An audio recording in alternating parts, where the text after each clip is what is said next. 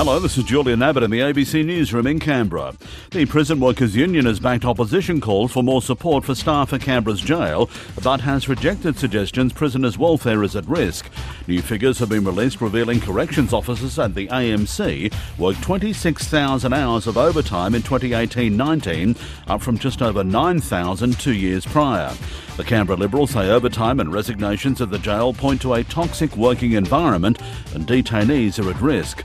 Madeline Northam from the CPSU says more officers are needed at the AMC, but says the Liberals' assertions are not correct. CPSU members were almost offended at, at that assertion. No matter what staffing level there is at the AMC, detainees always come first. The coordinators of a month long survey into platypus numbers in Canberra say they're planning on expanding the survey next year to include the Queanbeyan River. The initiative, launched at the beginning of the month, encourages community members to help track the platypus population in waterways including Jerrabomberra wetlands and Murrumbidgee River. Waterwatch regional facilitator Woo O'Reilly says they've been inundated with interest in the project. We've got over 130 individuals who have contacted us and are looking to participate. So it's just been an overwhelming response.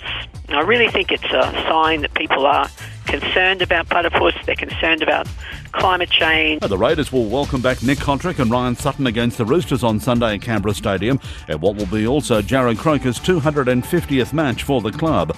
The Raiders co-captain says it's hard to believe he's reached the milestone in what feels like such a short time. Yeah, if you'd have told me I'd ever play 250 games for this club all that time ago, I would have laughed at you. So it seems like only only yesterday I was talking about my first game, which was actually against the Roosters. So um, yeah, look, it's gone very quick, but been very enjoyable as well. that's the latest from ABC News in Canberra.